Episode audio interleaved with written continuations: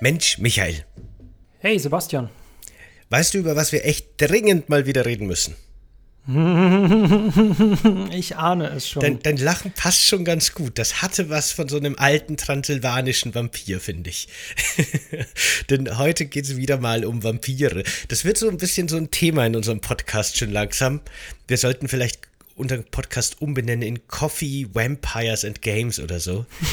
Schon langsam wird Sinn machen. Aber ich glaube, dann sind wir erstmal mit Vampire wieder durch nach heute. Naja, das sagst du jetzt. ja, stimmt. Schauen wir mal. aber über Blood Omen 2 hätte ich gern noch mit dir gesprochen. Bevor wir aber über Blood Omen 2 reden, wie immer, reden wir über Kuchen. Ähm, welchen Kuchen hast du denn heute für unser drittes Vampirspiel ausgewählt? Du wirst es nicht glauben, aber der Mondkuchen aus der letzten Folge ist wieder auferstanden und steht schon wieder vor mir. Wie ein Vampir. Ich hoffe, dass er genauso lecker ist. Und dass ich mich nicht jetzt selber in einen Vampir oder einen Kuchen verwandle. Oder ein Kuchenvampir.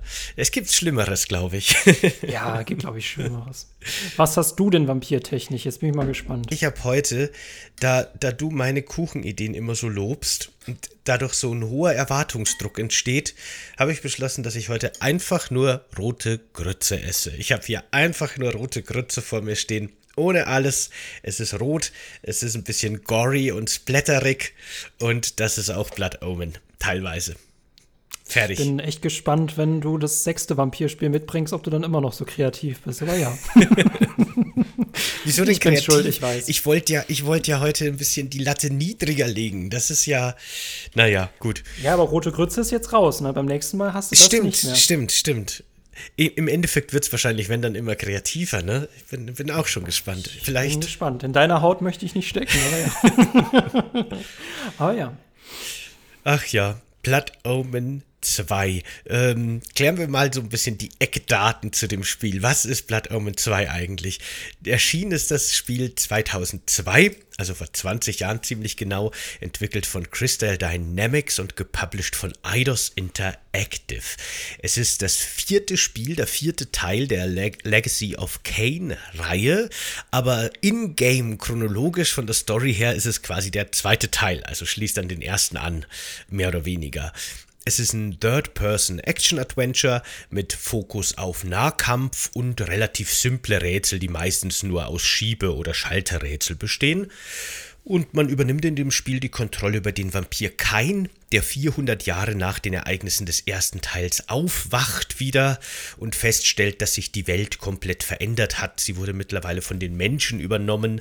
Ein Orden, der sich die Saraphine nennt, hat mit Hilfe von mächtiger Glyphenmagie die Vampire im Grunde besiegt und äh, mehrere Konstruktionen errichtet, so, so Portale überall in der Stadt, so Tore aus dieser Glyphenmagie, die Vampire nicht durchstreiten können und die damit ziemlich in die Enge gedrängt. Mm, ein paar Vampire haben sich diesen Seraphin sogar angeschlossen, sind zum Gegner übergelaufen. Einige ehemalige Feinde teilweise von Kain haben sich im Untergrund versteckt und äh, bekämpfen die Seraphime. Und in dieser neuen Welt muss sich jetzt unser ehemals so mächtiger Vampir wieder zurechtfinden. Wie hat dir denn dieses Spiel, das jetzt mittlerweile doch schon 20 Jahre eben auf dem Buckel hat, gefallen? als jemand, der das nicht nostalgisch verklärt, so wie ich nochmal gespielt hat. Ähm, das Lustige ist, ich habe eine ganz komische, eine, eine, ganz merkwürdige Verbindung zu diesem Spiel, weil ich habe es noch nie gespielt, aber ich kenne es tatsächlich, weil ich es damals auf dem PC eines Freundes in der Grundschule gesehen habe. Also ein bisschen Nostalgie habe ich, ist es nicht viel. Ähm, es war umso schöner, fand ich es, dass es bei dir in der Liste drin stand, auch wenn es jetzt das dritte Spiel mit Vampiren ist oder das zweite. Ich habe aufgehört zu zählen. Ähm, ich fand es schön, dass es drin stand, weil ich, ich hatte es tatsächlich auch für PlayStation 2 und ich wollte es auch unbedingt mal spielen. Jetzt haben wir endlich unseren Anlass gehabt. Und ich muss sagen, ich fand es, also mein erster Eindruck ist, ich fand es sehr, sehr gut. Es ist sehr, sehr alt. Das hat vor allem mit der Steuerung zu tun, aber unabhängig davon, von der Steuerung und von der Grafik, muss ich sagen, das Ding blutet doch ganz schön noch Atmosphäre und ist auch echt cool. Dafür, dass es gameplay-technisch, wie gesagt, auch altbacken ist, hat es echt ein paar clevere Ideen. Und ich möchte anmerken, es hat echt die coolste Blutsaugensanimation überhaupt. Also ne, wie so eine Capri-Sonne trinkt dieser Vampir äh, Leute aus. Also, mh. Hm. Ja, über die Animation und so können wir eh noch viel reden, weil da sind einige coole Sachen dabei, die auch irgendwie sehr stark zu der Atmosphäre und zu dem zu dem mächtig Wirken von Kein beitragen. Äh, du hast das Ganze auf der PlayStation 2 gespielt, oder? Ja. Ah ja, sehr gut, genau. Ich habe mir nämlich extra für diesen Podcast, um es nochmal zu spielen, die Good Old Games Version gekauft, weil ich mir dachte, dann habe ich es am PC mit schönerer Auflösung, kann ich es nochmal schön spielen. Und die war tatsächlich ziemlich verbuggt leider.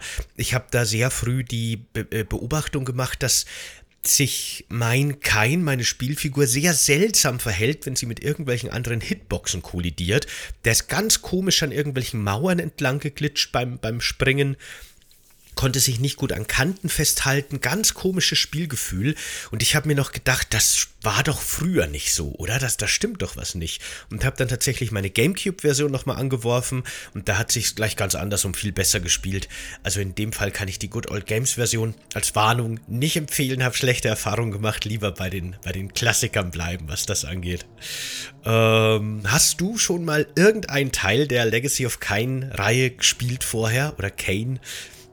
Ich weiß nicht, ob man das gerade gut hört, dass im Hintergrund bei uns gebohrt wird. Ein bisschen, aber ich glaube, das passt schon.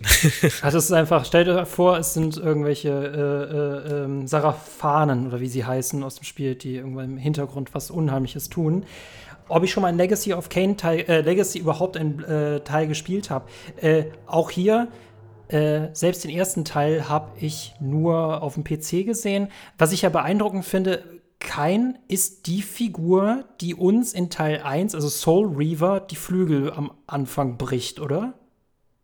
Genau, also im, im ich glaube, im ersten ersten Teil in Legacy of Kane spielt man ja Kane auch als Hauptfigur, aber in den beiden Soul Reaver Spielen ist er dann der Antagonist. Genau, das fand ich ja bemerkenswert, deswegen hatte ich unbedingt Bock darauf. Ähm, ich muss trotzdem noch mal leider fragen, weil ich das Bohren der Sarafan im Hintergrund hatte, äh, ob ich schon mal ähm, Blood Omen gespielt habe.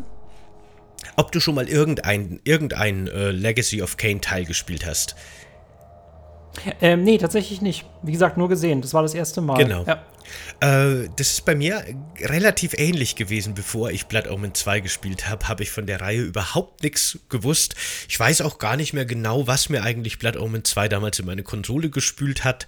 Ich glaube, das wurde von der Presse recht gut auch aufgenommen. Und wahrscheinlich fand ich es einfach cool und interessant und habe es mir deswegen geholt. Und ich habe dann erst viele Jahre später einfach aus Interesse äh, Soul Reaver nachgeholt, den ersten Teil, habe den aber auch nur so ein bisschen angespielt, eben aus historischem Interesse. Und vor unserem Podcast habe ich mir noch mal ganz billig für ein paar Euro auf Good Old Games, ich glaube wirklich 1,90 oder sowas, Blood Omen 1 geholt also den direkten Vorgänger. Mhm. Und also nicht, also ne, von, von der Spielereihe her den Vor-Vor-Vorgänger, aber genau, von der Story her den Vorgänger. Und das ist ja noch ein ganz anderes Spiel. Das ist schon interessant, weil während es sich bei Blood Omen 2 ja eben um ein Third-Person-Action-Spiel handelt, äh, handelt es sich ja bei Blood Omen 1 noch um so einen ganz oldschooligen Top-Down-Hack-and-Slay-Rollenspiel-Verschnitt. Äh, das aber von den Grundmechaniken her dann doch schon ein bisschen ähnlich ist, weil im Endeffekt geht es hauptsächlich um Echtzeitkampf und ganz viel Kisten durch die Gegend schieben, sowie coole Vampirfähigkeiten. Da nehmen sich die beiden Spiele, finde ich, bis heute nichts. Also die Essenz haben die schon einigermaßen gut erhalten, auch wenn das Genre komplett gewechselt wurde. Grundsätzlich spielt man eben, wie gesagt, äh, kein in Blood Omen 2 oder Kane. Ah ja, hast du es auf Deutsch oder auf Englisch gespielt?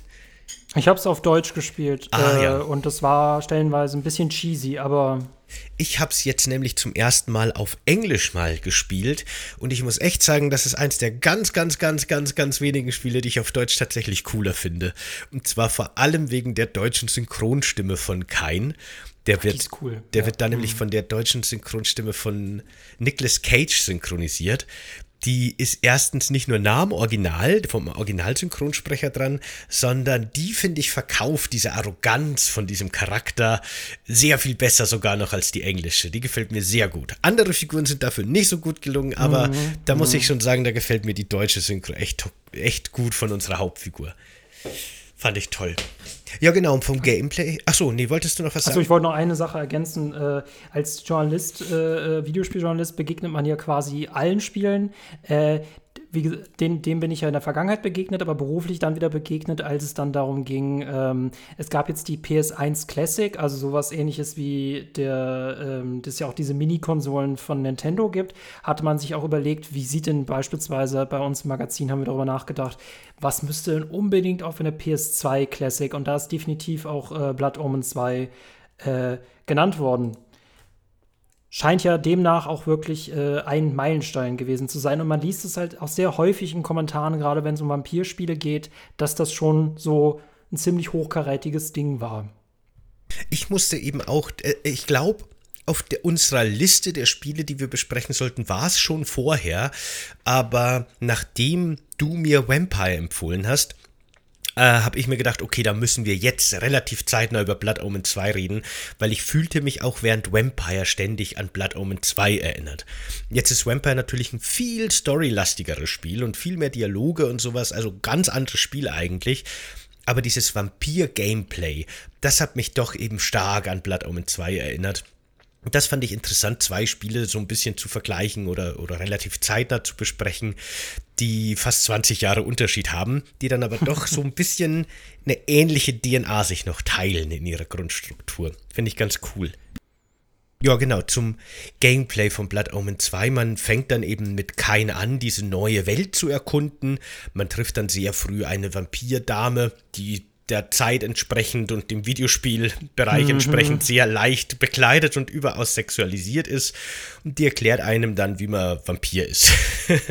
und dass man quasi im Grunde permanent Jagd auf Menschen macht, um deren Blut zu trinken, weil dadurch wird man stärker und Kain ist eben sehr geschwächt und damit er diese neue, diese neue Bedrohung, die Sarafanen besiegen kann. Ich glaube, ich habe die vorher Serafine genannt, ne? Aber egal. Sarafanen. Da lagst du falsch und ich lag richtig. Ja, ja, schön, ja, ich glaube mhm, schon. Okay. Ähm, äh, sind eben relativ mächtig und spezialisiert im Kampf gegen Vampire auch, sind eben ein schwieriger Gegner und da ist Kain noch zu schwach, um sich denen und vor allem ihren Anführer in den Weg zu stellen. Und so fängt man dann eben an, seine ersten paar Bewohner auszutrinken. Also das sind wirklich ganz normale Stadtbewohner, man kann die sehen, wie die da stehen, wie die sich unterhalten und dann geht man hin und schlägt die einfach tot mit seinen Vampirklauen. Die betteln dann teilweise noch um Gnade und flüchten vor einem und wenn die die dann noch nicht ganz tot sind am Boden liegen, dann tritt kein nochmal so nach und dann kotzen die ganz viel Blut auf dem Boden. Die Darstellung ist super brachial, super brutal. Man kann die auch hochheben, dann irgendwie mhm. so würgen. Ähm, und das hat mich damals irgendwie voll geflasht und ich finde es heute immer noch faszinierend, dass das Spiel mit einer F, äh, mit einer USK 16 Freigabe damals 2002 auf den Markt gekommen ist in Deutschland. Ungeschnitten das war eine Zeit, wo quasi alles, was auch in ansatzweise menschenähnlich ist, grünes Blut hatte, wenn überhaupt Blut, wo kein Körperteil abgetrennt wurde und wo in, in GTA San Andreas zum Beispiel, das ja noch ein bisschen später kam, durften die Zivilisten kein Geld droppen, weil man durfte nicht dafür belohnt werden, Passanten zu töten. Und in Blood Omen 2 laufe ich rum und schlachte die hilflosen Bewohner dieser Stadt links und rechts super brutal ab, trinkt ihr Blut, wodurch sich quasi auch so ein Erfahrungsbalken so ein bisschen erhöht, der meine maximale HP steigert nach und nach. Und ich, ich, ich verstehe bis heute nicht, was da passiert ist, dass dieses Spiel in Deutschland so auf den Markt gekommen ist ich meine, gut, ne, die Grafik ist damals ja quasi 4K gewesen, ne, das, was wir damals unter 4K verstehen. Heute ist es halt so extrem pixelig. Ähm, es kann sein, dass dieser Vampir-Aspekt da unglaublich viel äh, Distanz nochmal schafft. Ähm, ne, weil wir hatten später halt Dead Island, äh, wo man quasi deutlich wusste, dass es sich halt um Zombies in einem Urlaubsresort handelte. Äh, gleichzeitig aber auch äh, Dead Space, was niemals auf dem Index gelandet ist, obwohl man dagegen äh, Babys kämpft, die von Aliens, äh, also in denen sich Aliens eingenistet hat.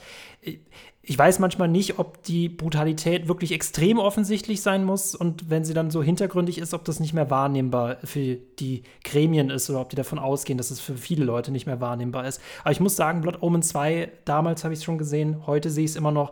Es ist schon echt ordentlich brutal, aber das passt auch definitiv zum Setting. Es muss man sagen, ist auch ein sehr, sehr cooles Vampir-Setting. Mm, total. Es ist ja so ein bisschen so eine, so eine parallel industrialisierte Welt zu unserer, die eben statt mit Dampfmaschinen mit dieser, mit dieser Glyphenmagie funktioniert. Das heißt, es wabert alles so grün, überall sind so grüne Leitungen, also das wird quasi dargestellt durch so einen, so einen grünen Schleier immer, diese Glyphenmagie der Sarafanen. Und es ist ansonsten so ein bisschen so ein, ja, so ein bisschen viktorianisches England, mhm. nur mit Magie. Und durch diese sehr düstere Welt, es ist natürlich auch immer Nacht ähm, schleicht man sich dann eben mit seinem Vampir auf die Jagd. Wie, du hast ja schon gesagt, das Kampfsystem ist relativ altbacken, die Steuerung. Bist du einigermaßen damit klargekommen? Äh, oder äh, hatte, hattest du so eine Gewöhnungsphase und dann ging's? Oder wie war das für dich?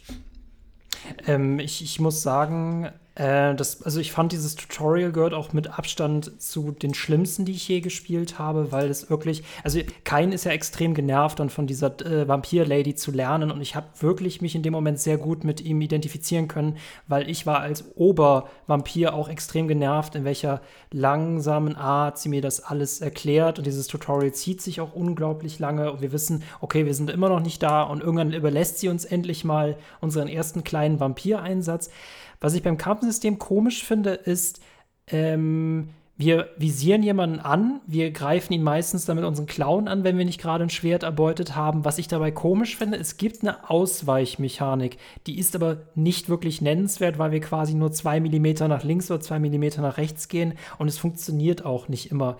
Deswegen äh, da fühlte ich mich überhaupt nicht äh, mobil und ich habe immer das Gefühl gehabt, okay, ich muss wie ein Panzer auf den Gegner zurennen, ihn jetzt äh, fixieren und auch möglichst schnell killen, weil ich gerade von anderen Feinden schon abgeschossen werde. Ich, ich fühlte mich, also eigentlich wäre ich davon ausgegangen, dass ich ein bisschen dynamischer, ein bisschen beweglicher bin. An, unabhängig davon, ähm, die Animationen haben gestimmt. Ich fand Endgegner, die ersten Endgegner fand ich auch ziemlich cool, auch wenn ich diese Nahkampf war immer so ein bisschen, oh. Also da bin ich auch lieber taktisch irgendwie im Stealth auch vorgegangen. Aber dieses nicht irgendwie sehr intuitive Ausweichen, das war schon ein bisschen nervig. Ja, das ist ein bisschen ähm, schwierig mit diesem Kampfsystem, weil dieses Aufwei Ausweichen, das du beschreibst, das hat in dem Spiel tatsächlich nur eine einzige Funktion. Denn ab und zu, gerade im späteren Spielverlauf, gibt es Gegner, die durch rotes Leuchten markierte Angriffe ausführen. Und diesen musst du durch so einen Sidestep ausweichen. Ansonsten ist der komplett nutzlos. Das ist wirklich Toll. so, du musst quasi die, die normalen Schläge kannst du ganz normal blocken. Die gelb gecolorcodeten Schläge, das ist so ein bisschen wie in diesen Batman-Spielen, den modernen. Die gelben kannst du blocken, aber die brechen deinen Block und bei den roten musst du diesen Sidestep machen das ne, ist halt wirklich, diese eine Funktion hat dieser Sidestep, sonst ist der nicht da. Aber bei den meisten Gegnern ist tatsächlich die Taktik, die fast immer funktioniert, hinlaufen, dann eben die R-Taste drücken zum Anvisieren des Gegners, die Lock-on-Funktion und dann die Angriffstaste hämmern, bis er tot ist, weil meistens können die dann nicht wirklich was dagegen tun. Das funktioniert bei fast allen Gegnern, vor allem im frühen Spiel aber da finde ich es auch schon schön, dass das Spiel da schon so eine Gegnervielfalt bietet. Weil es gibt ja am Anfang trifft man so Banditen, die haben dann einfach nur so Holzknüppel. Später kommen dann so weibliche Banditinnen, die schon fast eher Ninjas sind, die ganz viel ausweichen und so kleine Messerchen haben. Dann gibt es natürlich die Sarafanen mit ihren Schwertern. Die gibt es dann auch in verschiedenen ja, Stufen quasi, die das auch besser bewaffnet sind. Und das Coole ist eben, dass du zwar mit deinen Vampir-Klauen als Waffen angreifen kannst, die sind auch relativ effektiv, du darfst aber jedem besiegten Gegner seine Waffe abnehmen und hast damit dann ein ganz neues Repertoire an Angriffen zur Verfügung. Und gerade wenn du die Gegner packst, und dann quasi so Nahkampfangriffe bei einem fixierten Gegner machst, gibt es da sehr viel schöne und auch sehr brutale Variationen an Animationen. Äh, mit einem gewissen Schwert spießt man dann die Leute auf und hebt, hält sie noch so kurz in der Luft und sie laufen so am Schwert runter. Mit einem anderen Schwert kannst du die dann quasi köpfen. Und da gibt es wirklich sehr schön, schön unter Anführungsstrichen dargestellte Todesanimationen äh, mit den verschiedenen Werkzeugen, die einem äh, da zur Verfügung gestellt werden. Und das hat mich natürlich damals schon auch wirklich fasziniert. Ich glaube, das darf man nicht unterschätzen. Ich mag das Spiel heute noch. Ich finde es nett, ich finde es nostalgisch, ich mag die Stimmung. Aber ich glaube, damals war das für so einen pubertären Sebastian bestimmt auch einfach so eine coole Power-Fantasie, die ja das Spiel definitiv ist, weil man ja dieser übermächtige Vampir ist. Und eben, du hast ja schon die Blutsaug-Animation angesprochen, kein thront da wirklich so über seinen besiegten Gegnern, hebt so eine Hand, als würde er jetzt gleich einen Shakespeare-Dialog irgendwie rezitieren. Mhm. und dann fliegt das Blut von so einer Bauchwunde vom Brustkorb in seinen Mund, als äh, wie so auf, auf einer magischen, durch einen magischen, durchsichtigen Strohhalm. Und dann fällt auch immer noch so ein letzter Rest zu Boden. Und auch die Waffen, da bückt er sich nicht, sondern er streckt nur seine Hand aus und dann fliegen die Waffen magisch in seine Hand. Und er kann auch quasi schweben im Sprung, damit er weiterkommt oder langsamer fällt. Und da streckt er auch seine Arme mit seinen großen Klauen so nach hinten aus und schwebt dann so majestätisch durch die Luft. Also das Spiel ist schon sehr drauf aus, zu inszenieren, wie mächtig und wie edel dieser, dieser zynische Kain doch ist, die man da spielt. Ich muss sagen, ich fand es halt ziemlich cool, dass, äh, also erstens diese gesamten Animationen, er selber ist auch ziemlich arrogant und äh, lässt sich eigentlich auch nicht so viel bieten und hat auch überhaupt keine Angst vor irgendwas. Ähm, was ich dann interessant finde, sobald man ja Zivilisten austrinkt und genügend ausgetrunken hat, kann man eine zweite Anzeige, das ist, glaube ich, diese Wissensanzeige erfüllen und dadurch kann sich, äh, können sich nochmal alle Anzeigen vergrößern. Und äh, ich hatte dann auch quasi manchmal diesen Machthunger, dass ich mir dachte, boah, ich will das jetzt nochmal und nochmal und nochmal auffüllen.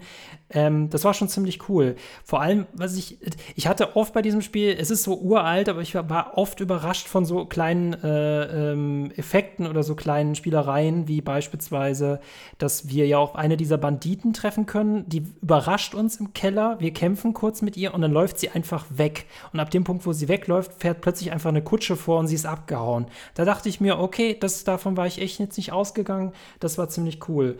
Und äh, sobald, also das fand ich bemerkenswert, ich wusste das noch, aber ich fand es trotzdem noch cool. Ähm, quasi jeden Endgegner, den wir besiegen, dessen Fähigkeiten können wir nehmen. Also erstmal dürfen wir durch diesen Kämpfe uns leiden, durch diese Fähigkeiten, und aber mit dem Wissen, wir bekommen sie danach sowieso. Und das ist schon ziemlich cool. Also so eine kleine Gott-Vampir-Macht-Fantasie, doch, ja, das hat was. Es gibt da zum Beispiel auch so eine schöne Stelle, wo man über ein Dach in ein Haus eindringen will, weil man da halt irgendwie hin muss. Da muss man in den Keller letztendlich. Und dann steht da zufällig gerade, wo man einbrechen will, schon ein anderer Einbrecher. Da hält gerade so eine Diebin ein Seil. Also ich meine, das ist ein altes Spiel, die kniet einfach nur vor dem Seil, aber es soll so darstellen, dass sie das hält. Und dann bringt man die um und geht runter und findet da unten noch eine zweite Diebin, die da gerade Zivilisten attackiert. Also lauter so ganz kleine Geschichten und mhm. schöne Szenarien sind in dem Spiel. Und genau die Fähigkeiten hast du schon angesprochen. Das ist eben auch ein ziemlich cooles Feature, was natürlich so ein Vampirspiel auch ausmacht in gewisser Weise. Kein oder Kane, je nachdem, äh, kann von Anfang an äh, sich in Nebel verwandeln, wenn, aber nur wenn Nebel quasi so über dem Boden wabert, dann ist man quasi unsichtbar, für die meisten Gegner nicht erkennbar und kann so One-Hit-Finisher ausführen, die auch immer relativ brutal sind, wenn man sich hinter dem befindet. Er kann einen Rage-Modus betreten, wenn sich der, das Rage-Meter äh, genug gefüllt hat und so einen mächtigen Schlag ausführen, der auch Block durchbricht. Und was ist noch? Hat er von Anfang an nicht noch eine dritte Funktion? Oder kommt. Nö, nö, Gleiten, unsichtbar genau. und, Ra und Raserei. Stimmt. Der hm. Sprung kommt dann schon erst durch den ersten Endboss, den man besiegt. Dann kann man über weite Strecken angreifen, also durch so einen weiten Sprung. Braucht man aber auch oft für Rätsel oder zum Bewegen durch die Map. Aber bei dem Sprung fand ich so ein bisschen eine komische Designentscheidung, weil die geben einem dieses neue Werkzeug an die Hand. Aber die Seraphanen, die man dann gleich als erste Gegner so ziemlich trifft danach, die sind immun gegen diese Fähigkeit, weil die gehen einfach zur Seite, wenn du auf die zuspringst. Und das fand ich ein bisschen komisch, dass die einem da so eine coole neue Fähigkeit geben und dann sagen die ersten Gegner gleich mal, nee, hier, die ist nutzlos. Kannst du gleich vergessen. Ich glaube, das diente halt auch vor allem der Fortbewegung, ne? Also, und ich, ich, ich fand es ganz gut gemacht, dass du halt nicht durch jede Fähigkeit plötzlich so wieder so das Gefühl hast, okay, ich bin jetzt übermächtig und eigentlich kann mir nicht mehr was. Deswegen, da hatten sie auf jeden Fall eine gute Dynamik. Ähm, äh, man bekommt ja auch später Fähigkeiten, dass man halt in Leute äh, äh, sich einnisten kann, also die beherrschen kann. Das funktioniert auch nicht bei jedem und es dient ja vor allem auch der Rätsellösung. Ähm, Das fand ich eigentlich ganz ziemlich cool, dass es mal so ein bisschen mit einer Rätsel abgerundet wird. Ne? Man muss irgendwo Fontänen ausmachen oder man muss irgendwo einen Schalter finden. Also es ist halt also nicht nur einfach blöd, blöd, blöd drauf loskloppen, sondern auch immer so ein bisschen mit der Umgebung interagieren. Vor allem das mit dem Stealth-Part, das fand ich ziemlich cool. Wie gesagt, ich persönlich mochte diese Panzersteuerung im Kampf nicht. Äh, und deswegen war es mal ganz cool, wenn ich den Nebel ausnutzen konnte, um die zu one-hitten. Vor allem diese Sarafan sind schon äh, ordentliches Kaliber. Auf jeden Fall machen Gegner in dem Spiel tatsächlich viel Schaden. Man darf nicht oft getroffen werden, da kann man schnell mal sterben. Also obwohl es schon irgendwie so eine Power-Fantasie ist, ist man nicht total übermächtig. Das auf jeden Fall. Die Rätsel haben auch, finde ich, noch die interessante Mechanik, dass man, während man diese Rätsel löst oder eigentlich immer permanent während des Spiels, verliert man nach und nach so ein bisschen Lebensenergie. Das wird dann immer so dargestellt, dass so ein Tropfen Blut unten aus deiner Lebensleiste raustropft und du verlierst ein kleines bisschen. Und wenn man mal so ein bisschen länger an dem Rätsel hängt, gerade später im Spiel werden die schon so ein bisschen fordernd, also zum Beispiel, jetzt nur mal als Beispiel, um eins zu beschreiben, äh, darf man als Vampir auch kein Wasser betreten. Das mhm. ist wie mhm. Säure für Vampire. Und dann gibt es da mehrere Wasserbecken. Durch einen Hebel kann man einzelne Becken leeren, dadurch werden andere Becken befüllt und durch einen anderen Hebel kann man quasi einen Kran bedienen, da ist aber der Stromkreis nicht geschlossen. Dann muss man erst so eine Art Batterie im Grunde, die gibt es in dieser Welt, so komische Transformatoren, muss man quasi erst finden und dann schiebt man den in diese Lücke von diesem einen Hebel, damit man den Kran bedienen kann. Dann fällt, wenn man den Kran bedient, eine Kiste vom Kran ins Wasser. Dann kann man mit dem nächsten Hebel das Wasser abpumpen, damit man die Kiste verschieben kann. Und dann kann man sie so hinschieben, dass man ein bereits geöffnetes Tor blockiert, weil wenn man dann den Torhebel nochmal drückt, würde sich eigentlich das innere Tor schließen und das äußere öffnen oder andersrum. Hm. Ähm, und man kann den aber nur von außen bedienen, den Hebel. Das heißt, man muss die äußere Tür erst blockieren mit dieser Kiste, damit dann beide Türen offen sind. So in der Regel funktionieren so ein bisschen die Rätsel. Und manchmal braucht man ein bisschen Zeit und verliert dann eben auch Lebensenergie. Und da macht es dann eben auch Sinn, dass man sich diese Stadtbewohner, diese passiven NPCs teilweise als kleine Snacks für zwischendurch aufhebt. Ach, ja, ja, genau. Was eben, was mich noch mehr dazu führt, warum dieses Spiel eine USK 16 äh, Freigabe bekommen hat. Ich verstehe es wirklich nicht. Gerade das, also das Töten von unschuldigen Figuren, wofür man dann auch noch belohnt wird, das ist eigentlich, das war damals so ein No-Go. Aber gut, okay. Ähm, kannst den Antrag immer noch stellen. Auf Indizierung, genau. Genau. Nee, ich war ja damals total begeistert davon. Ich hätte es nicht gedacht. Ich wirklich, ich, ähm, ein paar Jahre vorher habe ich halt, also ich habe halt, zu der Zeit gab es halt lächerliche Beispiele von Zensur in, ähm, was weiß ich, äh, Body Harvest, so einem Third-Person-Shooter, in dem man gegen riesige Insekten kämpft, durfte zum Beispiel in der Intro-Cutscene wird unser, unser Hauptcharakter am Arm verletzt und da blutet er ein kleines bisschen. Das musste aus der deutschen Version raus. Der durfte nicht an seinem Arm bluten. Lauter so, also wirklich Kleinigkeiten durften nicht gezeigt werden und hier ist das plötzlich voll okay. Aber gut, egal. Genug davon. Ja, genau. Das ist die Rätselmechanik so ein bisschen. Und dann äh, kämpft man sich eben so ein bisschen durch die einzelnen Gebiete. Schön finde ich auch, dass Kane auch immer wieder sein Outfit wechselt in den einzelnen Kapiteln. Der hat immer wieder neue Kleidung an. Immer wieder natürlich sehr stylisch und cool. Und man trifft auch tatsächlich noch ziemlich andere Gegnertypen. Und das Spiel lässt sich teilweise sehr viel Zeit mit der Einführung dieser ich weiß nicht, du hast das jetzt wahrscheinlich zum Beispiel nicht so weit gespielt, nehme ich an, weil das dauert wirklich ein bisschen, dass du auf die ersten Dämonen triffst, oder? Nein, die Dämonen habe ich nicht getroffen, aber ich habe nur so vage Erinnerungen. Erhelle mich bitte. Äh, relativ spät im Spiel oder so in der Mitte, würde ich sagen, gibt es dann eben plötzlich eine neue äh, Gegnerklasse, die auch so ein bisschen die Weltlore erweitert. Denn plötzlich außerhalb des Stadtgebiets, das von den Sarafanen eben gesichert ist durch diese Magie, äh, treiben auch so Dämonen ihr Umwesen. Das sind dann so Kreaturen, die sehen so ein bisschen insektenartig aus, wie so Hybriden aus Menschen und so Gottesanbeterinnen. Ähm, die funktionieren vom Kampf im Grunde ähnlich wie Menschen. Die bringt man auch um und saugt genauso ihr Blut aus. Da kennt kein Nix anscheinend, der macht da keinen Unterschied. Aber äh, ist, finde ich, ein total cooler Moment, dass nach so vielen Spielstunden plötzlich diese ganz neue und ganz andere Gegnervariation eingeführt wird. Und ich meine, es gibt natürlich in der Welt von Blood Omen 2, wie wir schon gesehen haben, die ganze Zeit über Magie, so ein bisschen zumindest über diese Glyphenmagie und Vampire, okay, aber das führt nochmal so ein ganz andere, eine ganz andere Ebene von Fantasy, finde ich, ein. Da wird es dann wirklich nochmal, das, das hat mich damals fasziniert, dass das da nochmal so ein neues Fass aufmacht. Ähm, Genau, fand ich auf jeden Fall damals sehr spannend. Und ich mag das grundsätzlich immer, wenn Spiele sich Zeit lassen mit sowas und einem dann wirklich nach vielen Stunden nochmal überraschen können mit sowas. Ich hatte die ganze Zeit, weil ich Blood Omen 2 gespielt habe, so Max Payne-Vibes, äh, weil nee, gut, beide Spiele spielen immer irgendwie quasi in der Nacht. Aber es ist auch immer so, dass man sich so durch einen quasi längeren Flur durchschießen muss, bis das Kapitel halt vorbei ist. Aber das fühlte sich auch immer wie so eine Hetzjagd an. Und ähm, äh, wenn nichts passiert ist, war es sehr bedrohlich und sonst war es halt echt von, von Kampf zu Kampf zu Kampf zu Kampf. Äh, was mich auch nicht gestört hat, dass es irgendwie linear war, weil man ja schon, schon beeindruckende Schauplätze sieht, äh, heruntergekommene Hafenviertel, äh, Höhlen, Katakomben, Kirchen, Dörfer. Das war schon äh, Forschung, ich glaube Forschungsanlagen, irgendwas in der Richtung gibt es auch. Doch, das, ich, ich mag diese Welt, ich mag das, ähm, wie gesagt, das ist mal wieder so Vampir-Untyp, also Vampir-industriell. Das trifft es eigentlich ganz gut. Ja. Ne, das zieht, zieht auf jeden Fall einen in seinen Bann.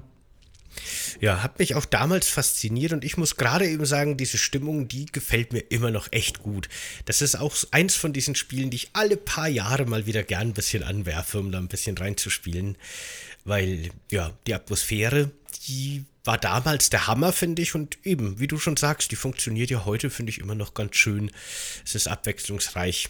Ja, ich mag es immer. Mir, ich würde mir davon ein Remaster wünschen. Ich finde nämlich auch so, so, so eher modernere äh, Vampirspiele. Ich muss gerade an Bloodhunt denken, also aus diesem Vampire the Masquerade, was ja dieses äh, Battle Royale-Spiel ist.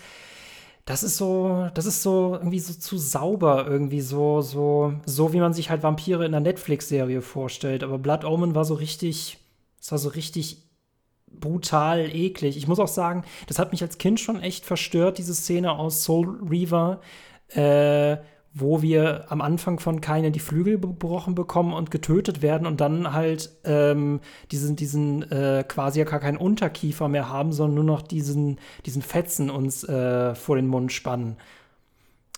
Naja, ich muss mich gerade auch so ein bisschen, ich muss ein bisschen an Apes Exodus denken. Das sind halt wirklich noch sehr düstere Szenarien und dafür bräuchten wir heute eigentlich auch ein bisschen wieder was.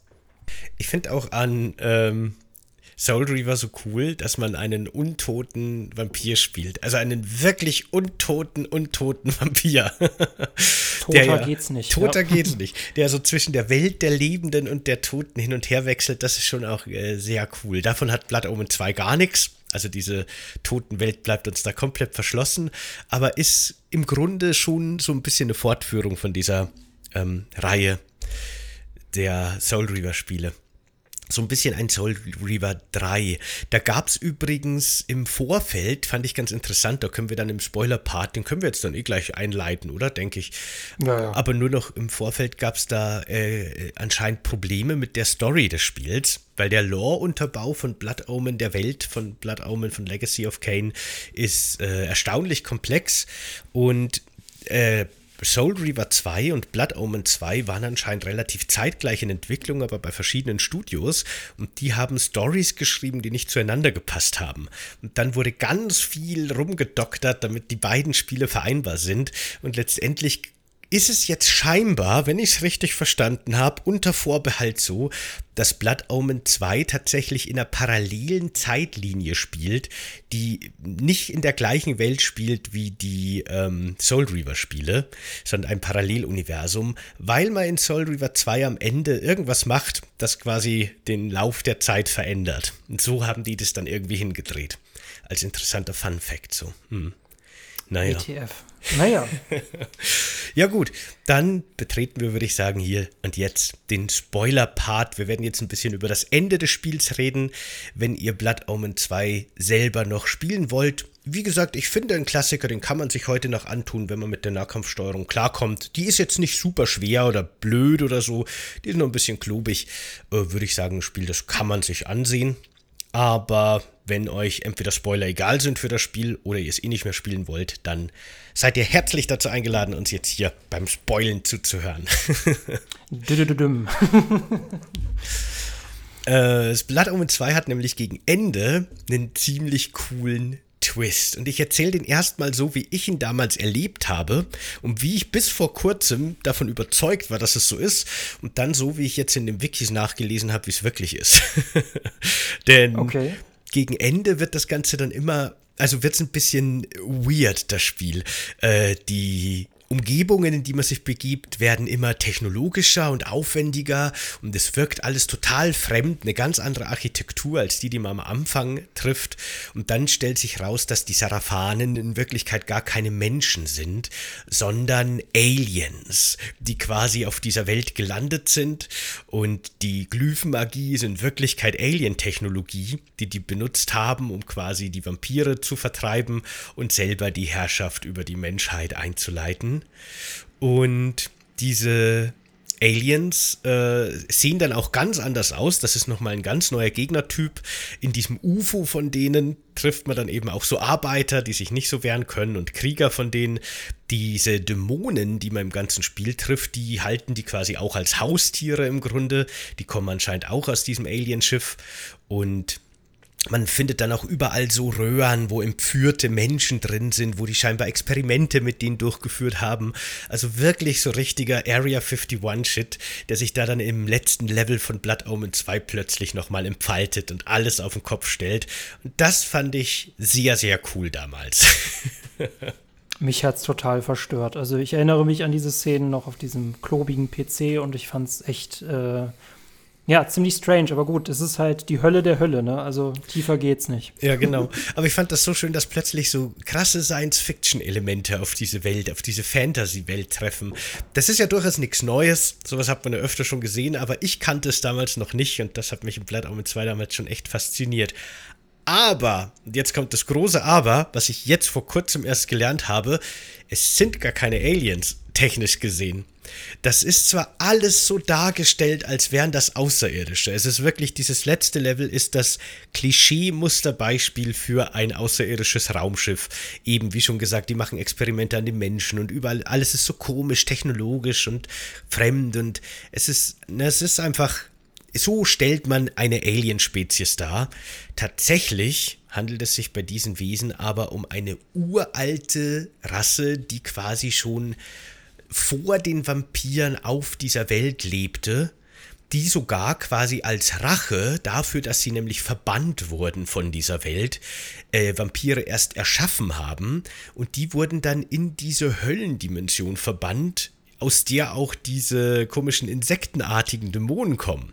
Aber in meiner Erinnerung wird das alles im Spiel Blood Omen 2 nie angesprochen. nie. Ich habe es jetzt nicht mehr durchgespielt vor dem Podcast aber ich glaube, das wird nie erklärt. Für mich waren das ganz klar Aliens. Naja, und die kommen jetzt dann durch irgendeinen Grund, können die sich aus ihrer Höllendimension befreien und kommen jetzt zurück und wollen quasi hier die Weltherrschaft an sich reißen. Also es hat im Grunde gar nichts mit Aliens zu tun und das ist auch kein UFO, sondern einfach nur eine hochtechnologische Stadt und die entführen halt Menschen auch, genauso wie Aliens, sind aber keine. Und das war für mich ein totaler Mindblow-Moment, als ich das gelesen habe, weil ich 20 Jahre lang felsenfest davon überzeugt war, dass Blood Omen 2 mit Aliens aufhört. Ist aber gar nicht so. Ich ja, ich, ich, ich äh, mein, mein, mein Beileid. Also.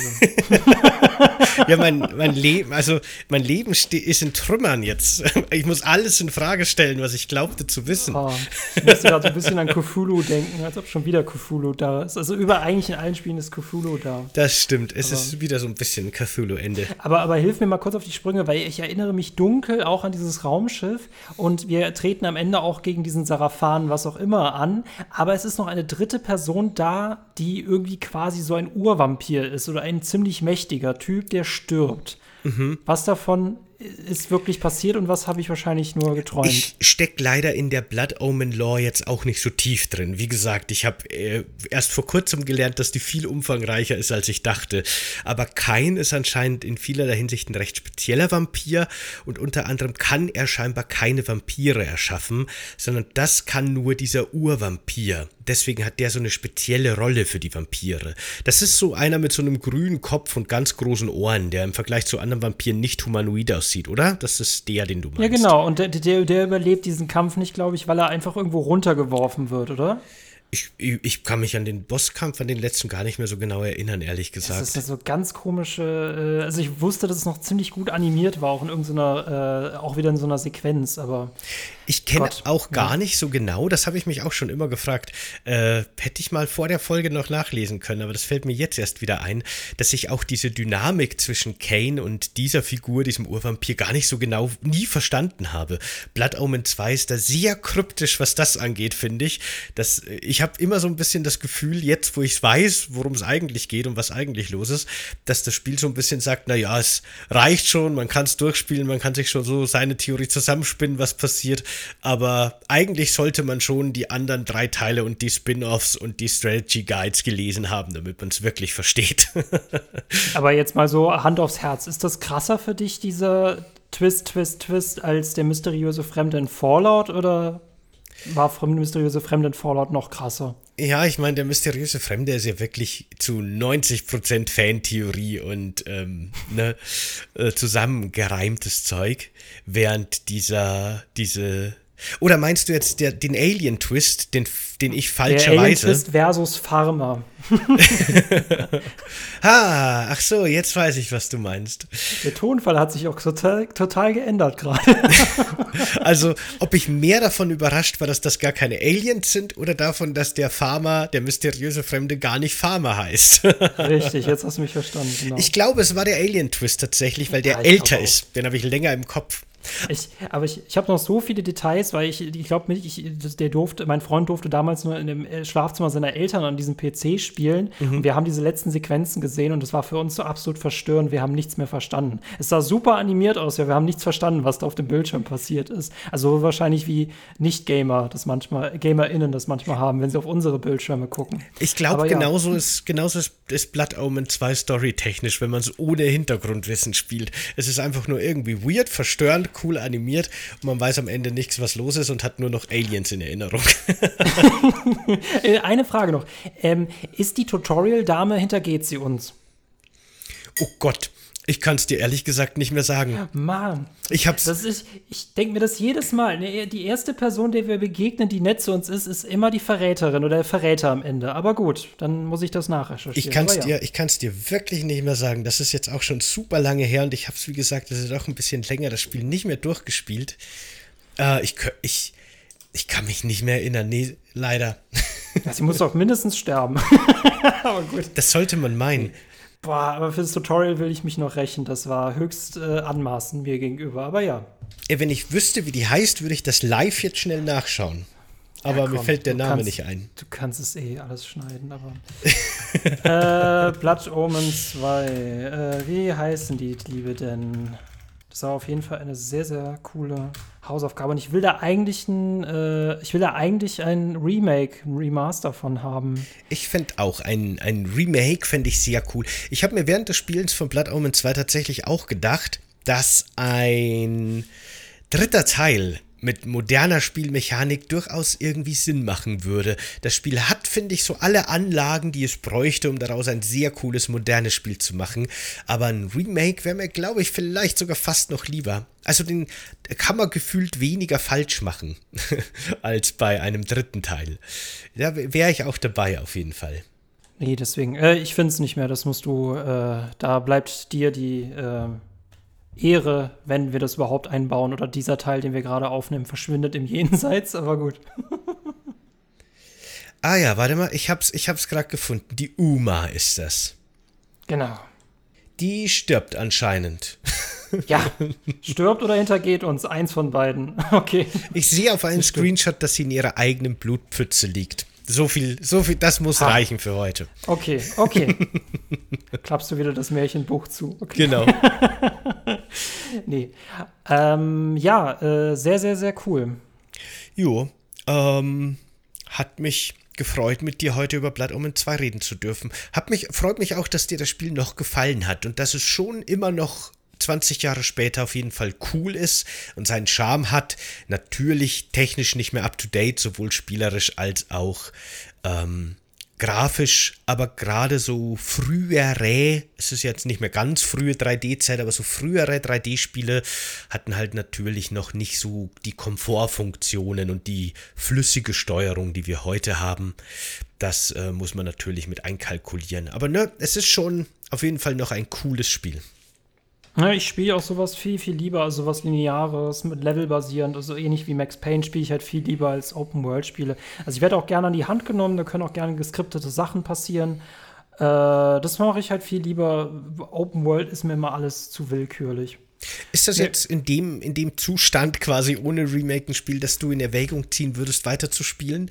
Oder würdest du lieber auf ein Remake hoffen, das wahrscheinlich nie kommt?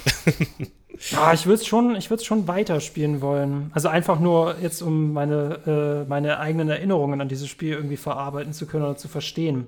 Ähm, hm, ist tatsächlich gar nicht so äh, äh, äh einfach, ein PS2-Spiel, by the way, auf einem modernen Fernseher zum Laufen zu bringen. Dafür musste ich meine Elgato mit einem Laptop zwischenschalten. Über die Elgato ist wiederum meinen modernen Fernseher reinjagen, damit ich das auf meinem Fernseher spielen kann. Mhm. Was so ich nicht für das. dich tue, aber ja. Hauptsache, es hat geklappt. Hey, es war großartig, ja, nee, deswegen. Sehr cool. Ich werde es durchspielen und dann werde ich dir, werde ich dir, werde ich dir sagen, dass, äh, dass es noch einen Twist gab und es waren doch keine wahrscheinlich. Äh, Geschöpfe, es war noch krasser. wahrscheinlich. Es sind wahrscheinlich die, die Vorgeschichte ist das ganz, ganz, ganz früher. Da kamen die als Aliens auf die Erde, aber dann wurden sie in die Hölle verbannt. So ist es wahrscheinlich. Von Mr. Farmer, genau. Genau. Dem mysteriösen Fremden. Alles ergibt Sinn. Sehr schön. Hast du Lust auf deine nächste Hausaufgabe? Ja, unbedingt. Sag mir, um was es beim nächsten Mal gehen wird.